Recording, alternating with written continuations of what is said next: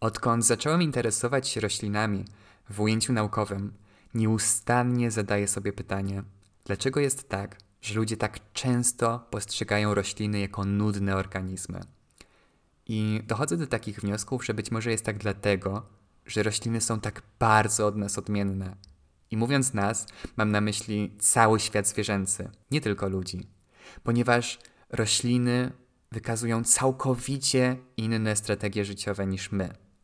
I być może ta cała odmienność sprawia, że nie do końca je rozumiemy, i dlatego mogą one nam się wydawać nudne. No bo na pierwszy rzut oka funkcjonowanie roślin wydaje się znacznie mniej spektakularne niż funkcjonowanie zwierząt. Ale to właśnie ta odmienność tych zielonych organizmów mnie najbardziej fascynuje i uważam, że ona jest w tym wszystkim najciekawsza. Zastanówmy się nad tym przez chwilę. Rośliny przez całe swoje życie są związane z miejscem, w którym wykiełkowały. Całe ich życie jest zależne od tego jednego punktu na Ziemi. To właśnie w nim muszą zdobyć wszystkie niezbędne im do funkcjonowania zasoby. To właśnie tam pokonują wszystkie zsyłane im przez środowisko przeciwności losu. One nie mogą migrować. One wszystko to robią w tym jednym miejscu. To już jest fantastyczne i już przez samo to rośliny zasługują na podziw. Ale to jeszcze nie wszystko. Budowa ciała roślin, w przeciwieństwie do zwierząt, nie wykazuje żadnej hierarchii. Ciało roślinne jest zorganizowane w sposób dyfuzyjny, nie hierarchiczny, bo to nie jest tak, że któryś z organów jest ważniejszy od innych. To nie jest tak, że na przykład liście są ważniejsze niż korzenie. One wszystkie są sobie równe. Każdy z organów roślinnych jest elementem układanki, bez którego ta roślina w ogóle by sobie nie poradziła. I myślę, że ta równość panująca wśród organów roślinnych powinna stanowić dla nas, jako ludzi, przykład. To jest lekcja, której rośliny udzielają nam kompletnie za darmo, ponieważ wystarczy wyjść na zewnątrz i popatrzeć na dowolną roślinę. Gwarantuję, że można zobaczyć w niej równość, jakiej nie ujrzymy w żadnym, ale to nawet najbardziej równościowym społeczeństwie na świecie. Właśnie dlatego uważam, że rośliny są tak wspaniałymi organizmami. A żeby dostrzec to piękno, wystarczy otworzyć się na całą odmienność świata roślinnego od świata zwierzęcego. Tyle wystarczy. I wtedy się dzieją takie małe cuda. Ale mi patetyczny wstęp wyszedł, no nie? Jakbym w jakimś kościele mówił. Chociaż w sumie nie wiem, w kościele nie mówi się raczej poważnych rzeczy. E, tak czy inaczej, nie musicie się obawiać. Dawny Maciek wciąż tutaj siedzi i już czeka w gotowości, żeby rzucić jakimś głupim żartem. Także spokojna głowa, moi drodzy. Standardowo witam Was w podcaście B jak Biologia, w którym opowiadam oczywiście o biologii, a dzisiaj planuję Wam powiedzieć słów parę o czymś, co w sumie nawiązuje do tego, że rośliny nie mogą się przemieszczać z miejsca na miejsce, bo planuję opowiedzieć o tym, w jaki sposób rośliny radzą sobie z atakami roślinożerców i jak się przed nimi bronią. No bo jako, że rośliny są statycznymi organizmami, nie mogą sobie od nich po prostu uciec. To jest temat bardzo ciekawy, właśnie taki jaki lubię, ekologiczny, trochę chemiczny, a to wszystko osadzone w świecie roślin. No, wszystkie wspaniałe rzeczy, nic lepszego bym sobie nie mógł znaleźć. Także zapowiada się fascynująca przygoda, zwłaszcza jeżeli lubicie trochę chemii. No niestety zdaję sobie sprawę, że być może nie powinienem tego mówić, bo mało kto niestety lubi chemię.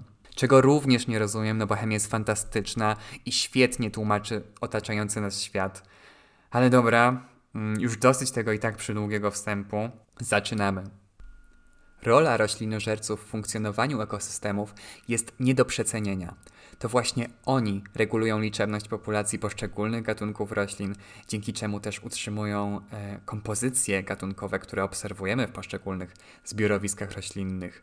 Oni też uczestniczą w krążeniu pierwiastków, ponieważ żywią się oczywiście materią wytworzoną przez rośliny ale myślę, że nie będzie żadnym, ale to żadnym zaskoczeniem, kiedy powiem, że rośliny wcale nie chcą być zjadane. Zresztą umówmy się, kto by chciał. Dlatego też rośliny wytworzyły różnorakie mechanizmy mające je chronić przed aktywnością roślinożerców. Jak już niejednokrotnie zdarzało mi się wspominać w tym podcaście, rośliny wcale nie są takie głupie i w toku ewolucji wytworzyły cały szereg mechanizmów obronnych, które mają za zadanie je chronić przed roślinożercami. I te wszystkie mechanizmy można podzielić na cztery zasadnicze grupy. Jest to obrona pośrednia, bezpośrednia, konstytutywna i indukowana. I jeżeli któraś z osób słuchających teraz tego podcastu pomyślała sobie, że tak was po prostu zostawię z tymi wymienionymi grupami i przejdę dalej bez wyjaśnienia o co chodzi, no to moja droga osoba, jestem tobą zawiedziony, wyłącz ten podcast i idź zastanów się nad sobą. Oczywiście, że wyjaśnię o co chodzi. Moi drodzy, obrona pośrednia polega na tym, że rośliny wydzielają takie substancje, które mają za zadanie przyciągnąć do siebie jakieś drapieżniki lub pasożyty skierowane przeciwko roślinożerce.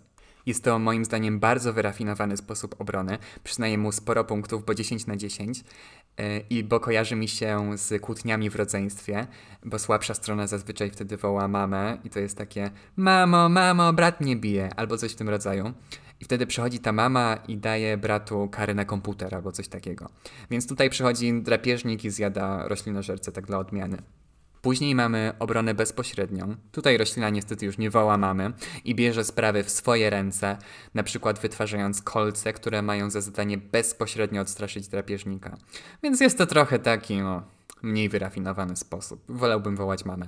Moi drodzy, jedziemy dalej, bo na horyzoncie mamy jeszcze obronę konstytutywną i indukowaną. Obrona konstytutywna polega na tym, że po prostu te mechanizmy są obecne przez całe życie rośliny. Na przykład właśnie takie kolce. Natomiast obrona indukowana pojawia się dopiero wtedy, gdy roślina zostanie zaatakowana przez roślinożercę. No dobra, myślę, że takie podstawy już są za nami. Teraz możemy przejść do najlepszej, co jest myślę, że dosyć kontrowersyjne, ale według mnie najlepszej części tego odcinka, bo pogadam sobie teraz o chemicznych sposobach ochrony. Przygotujcie się na dziwne nazwy substancji chemicznych, na ich skomplikowane mechanizmy działania. Będzie trochę strasznie trochę fajnie. Nie no, żartuję, będzie tylko fajnie, bo nie będę was męczyć specjalnie tymi skomplikowanymi sprawami. Tutaj nie o to chodzi, prawda? W końcu moim zadaniem jest zainteresować, a nie odstraszyć.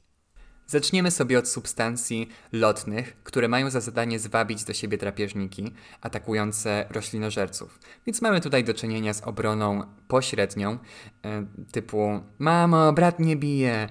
I tutaj przykładem może być jeden z gatunków tytoniu, czyli Nicotiana attenuata, która wydziela różnego rodzaju lotne kwasy. Kwasy te są w stanie akumulować się w głowach larw zawisaka tytoniowego, czyli Manduka sexta, które żywią się liśćmi tytoniu. No i te kwasy zwabiają do siebie mrówki, które atakują później larwy. Substancje lotne mogą być wytwarzane również przez korzenie.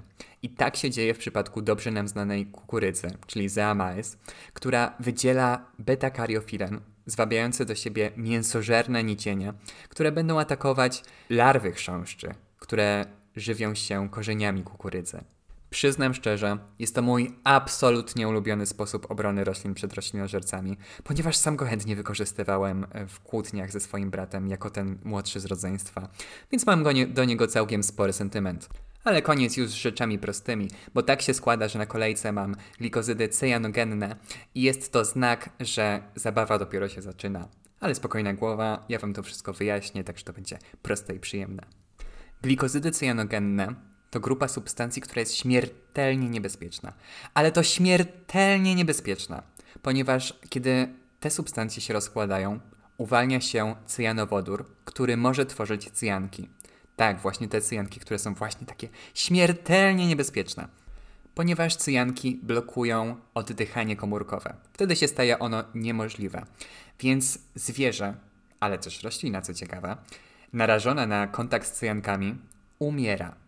I skoro powiedziałem, że roślina też jest narażona, no to te rośliny, które produkują e, glikozydy cyjanogenne, muszą się przed nimi jakoś chronić. Jako, że rośliny to są organizmy, które zdają sobie sprawę z tego, że proste rozwiązania są najlepsze, to właśnie zaangażowały bardzo prosty mechanizm obronny przed glikozydami cyjanogennymi, ponieważ zamykają je one w tak zwanej wakuoli. Wakuola to jest, takie, mm, to jest taka organella, gdzie nic szczególnego się nie dzieje. Ona służy do przechowywania substancji. No dobra, tam się dzieją różne ciekawe rzeczy, ale ona służy też do przechowywania substancji i oddziela te niebezpieczne substancje od innych części komórki, tak że nie są one niebezpieczne dla mm, funkcjonowania komórki. Więc no, dosyć prosty mechanizm, jak mówiłem. Po prostu sobie trzyma te niebezpieczne substancje w takim sejfie zwanym wakuolą. ale w razie potrzeby te glikozydy cyjanogenne trzeba jakoś wyzwolić. Więc kiedy roślina jest atakowana przez roślinożerca, a jej tkanki zostają naruszone mechanicznie, to zawartość wakuoli wylewa się do wnętrza komórki i wtedy glikozydy cyjanogenne mogą zostać uwolnione, uwalnia się cyjanowodór i ta trucizna przedostaje się do zwierzęcia, które zgryza roślina.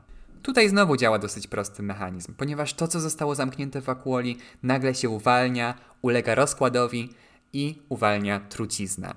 Więc spoko sprawa, e, tak sobie trzymać jakieś substancje w razie czego. I w tym momencie muszę Wam też powiedzieć, że rośliny to są totalne odgapiary, ponieważ glikozydy cyjanogenne wykryto u 2,5 tysiąca gatunków roślin, więc są to substancje bardzo szeroko rozpowszechnione w świecie roślin. No ale umówmy się, jak coś działa, no to trzeba korzystać, więc ja się wcale nie dziwię im, że tak chętnie odgapiają od innych.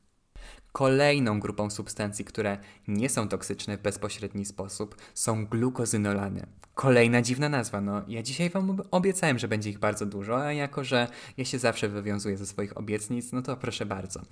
Glukozynolany to są substancje, które są już trochę mniej rozpowszechnione niż glikozydy cyjanogenne, ponieważ tylko kilka roślin, e, znaczy przepraszam, tylko kilka rodzin roślin je produkuje. Między innymi rodzina Brassicaceae i to jest e, rodzina po polsku kapustowatych.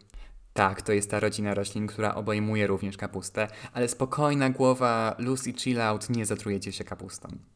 Komórki roślinne zawierające glukozynolany zawierają również enzym, który je rozkłada do właśnie tych toksycznych produktów, ale rośliny oczywiście, że nie są takie głupie, więc oddzieliły fizycznie glukozynolany od tego enzymu. I dopiero kiedy e, komórki zostaną mechanicznie uszkodzone przez roślinożerca, glukozynolany są uwalniane, enzym je rozkłada, powstaje trucizna. Czyli bardzo podobny schemat, z jakim mieliśmy do czynienia w przypadku glikozydów cyjanogennych. Teraz przejdziemy do substancji, które działają w nieco inny sposób, ale również mogą działać jako substancje lotne, które odstraszają roślinożerców albo przywabiają drapieżniki. Myślę, że każdy się domyśla o co mi chodzi, bo mowa tutaj oczywiście o terpenach, czyli substancjach, które są złożone głównie z węgla i z wodoru i powstają z takich pięciowęglowych reszt, które łączą się ze sobą, no i dają nam terpeny.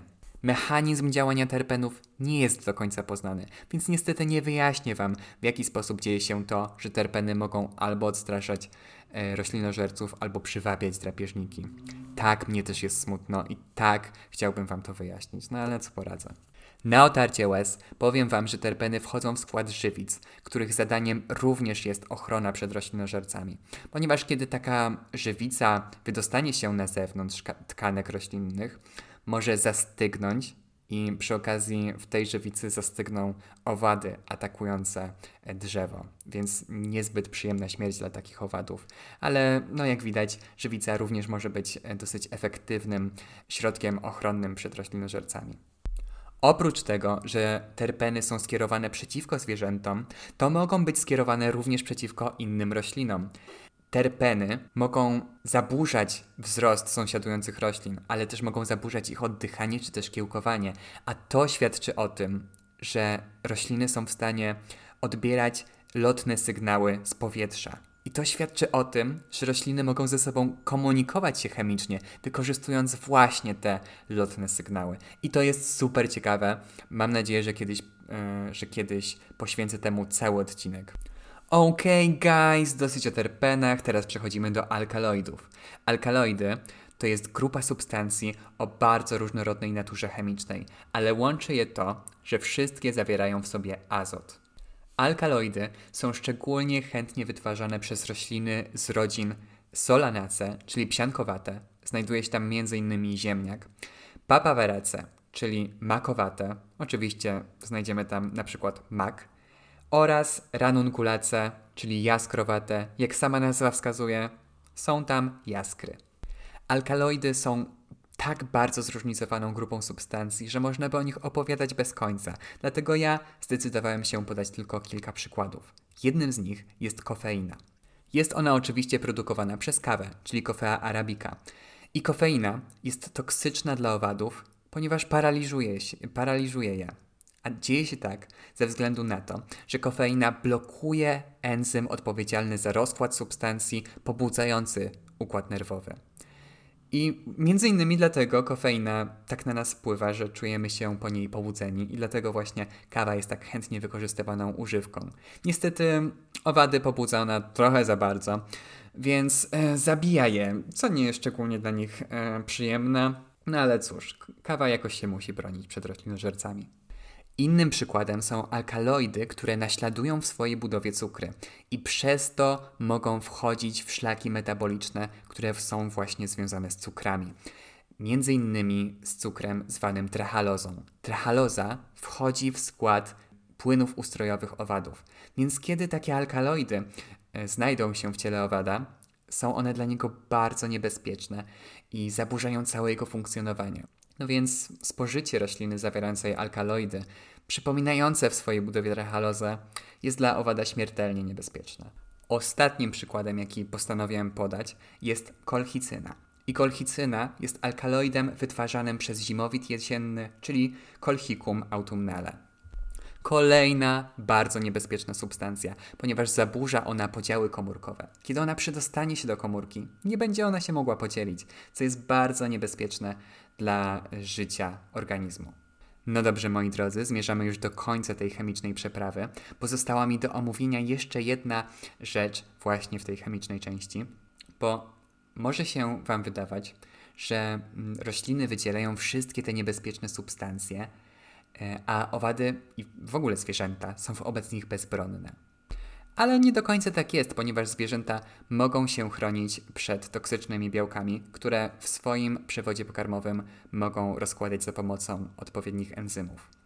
I kiedy te zwierzęta już sobie pomyślały, że przechytrzyły rośliny, to rośliny wchodzą całe na biało i przychodzą z substancjami, które blokują enzymy rozkładające te niebezpieczne białka. No i rośliny w ten bardzo sprytny sposób obeszły działanie enzymów rozkładających białka i dzięki temu otworzyły sobie całkiem nową drogę, bo mogą wytwarzać różnego rodzaju toksyczne białka, które będą odstraszać roślinożerców, bez obawy, że ulegną one rozkładowi w przewodzie pokarmowym zwierzęcia. Wprawdzie o tej chemicznej obronie można by jeszcze opowiadać bardzo, bardzo, bardzo długo. W ogóle mógłbym założyć osobny podcast na ten temat, ale jeżeli chodzi o omawianie tych substancji chemicznych, to z mojej strony na dzisiaj to jest wszystko, ale w tym momencie musi się jeszcze pojawić pytanie, które pada na scenie politycznej z dosyć dużą regularnością, a mianowicie jest to pytanie, kto za to zapłaci? Bo mam nadzieję, że nikt sobie nie myślał, że chemiczne substancje o znaczeniu obronnym można sobie po prostu tak za darmo produkować. Szanujmy się. Także pytanie, które tutaj postawiłem, jest całkowicie zasadne. Tutaj nie jest ono aż tak kontrowersyjne, bo zapłaci za to wszystko roślina, a walutą nie są polskie złotówki, a węgiel, azot oraz energia. Jednak jest to bardzo ważne dla rośliny, ponieważ te trzy rzeczy, które wymieniłem przed chwilą, również są niezbędne dla wzrostu rośliny. I żeby podać tutaj jakiś przykład, to powiem Wam, że istnieje drzewo o nazwie Cekropia palata, które żyje sobie w strefie tropikalnej i dla niej przeprowadzono modelowanie matematyczne, z którego wynika, że przeznaczenie 6% zasobów zgromadzonych w liściach tego drzewa na obronę przed roślinożercami skutkuje redukcją wzrostu aż o 1 trzecią w ciągu półtora roku życia rośliny. I to świadczy o tym, że ochrona przed roślinożercami to jest naprawdę bardzo droga zabawa. Więc roślina musi dokonywać pewnych kompromisów pomiędzy tym, czy ma rosnąć, a tym, czy ma się bronić przed roślinożercami. Rośliny muszą więc być bardzo wrażliwe na różnorakie sygnały płynące ze środowiska, zarówno biotyczne, wynikające z interakcji z innymi organizmami, jak i abiotyczne, czyli środowiskowe. Więc wbrew powszechnemu przekonaniu, rośliny to naprawdę uważni obserwatorzy i wychwytują najdrobniejsze zmiany w swoim środowisku życia, bo inaczej byłyby skazane na marnotrawienie energii, na jakieś tam niepotrzebne e, wykształcanie mechanizmów ochronnych przed roślinożercami. Także rośliny w sumie są bardzo mądre, jeżeli tak się o tym zastanowimy, ale nie jest to mądrość rozumiana w sposób ludzki w sposób, który został nam wpojony w tej antropocentrycznej rzeczywistości. Świat organizmów jest niebywale złożony i różnorodny. I nie wszystko musi zostać zdefiniowane zgodnie z tym naszym ludzkim schematem, który jest nam najbliższy i który najlepiej rozumiemy. Czasami warto jest się otworzyć na inne formy życia, bo są one bardzo piękne i bardzo ciekawe. W tej całej plątaninie życia, którą obserwujemy na Ziemi, najpiękniejsza jest różnorodność i warto zwracać na nią uwagę. No i wyszedł mi niezwykle poważny wstęp oraz równie poważne zakończenie. Ja naprawdę nie wiem, co się ze mną dzieje, to jest do mnie niepodobne. W każdym razie, w swoich notatkach mam jeszcze zapisane całkiem sporo rzeczy i pomyślałem sobie, że podzielę ten odcinek na dwa, żeby już nikogo nie zamęczać, bo wiem, że teraz przedstawiłem naprawdę spory kawał wiedzy, jak sobie teraz tak o tym myślę. Moi drodzy, słyszymy się w przyszłym tygodniu, mam nadzieję, w następnym odcinku, w którym tym razem wiem, co będzie. I będzie to coś ciekawego, bo biologia jest totalnie ciekawa.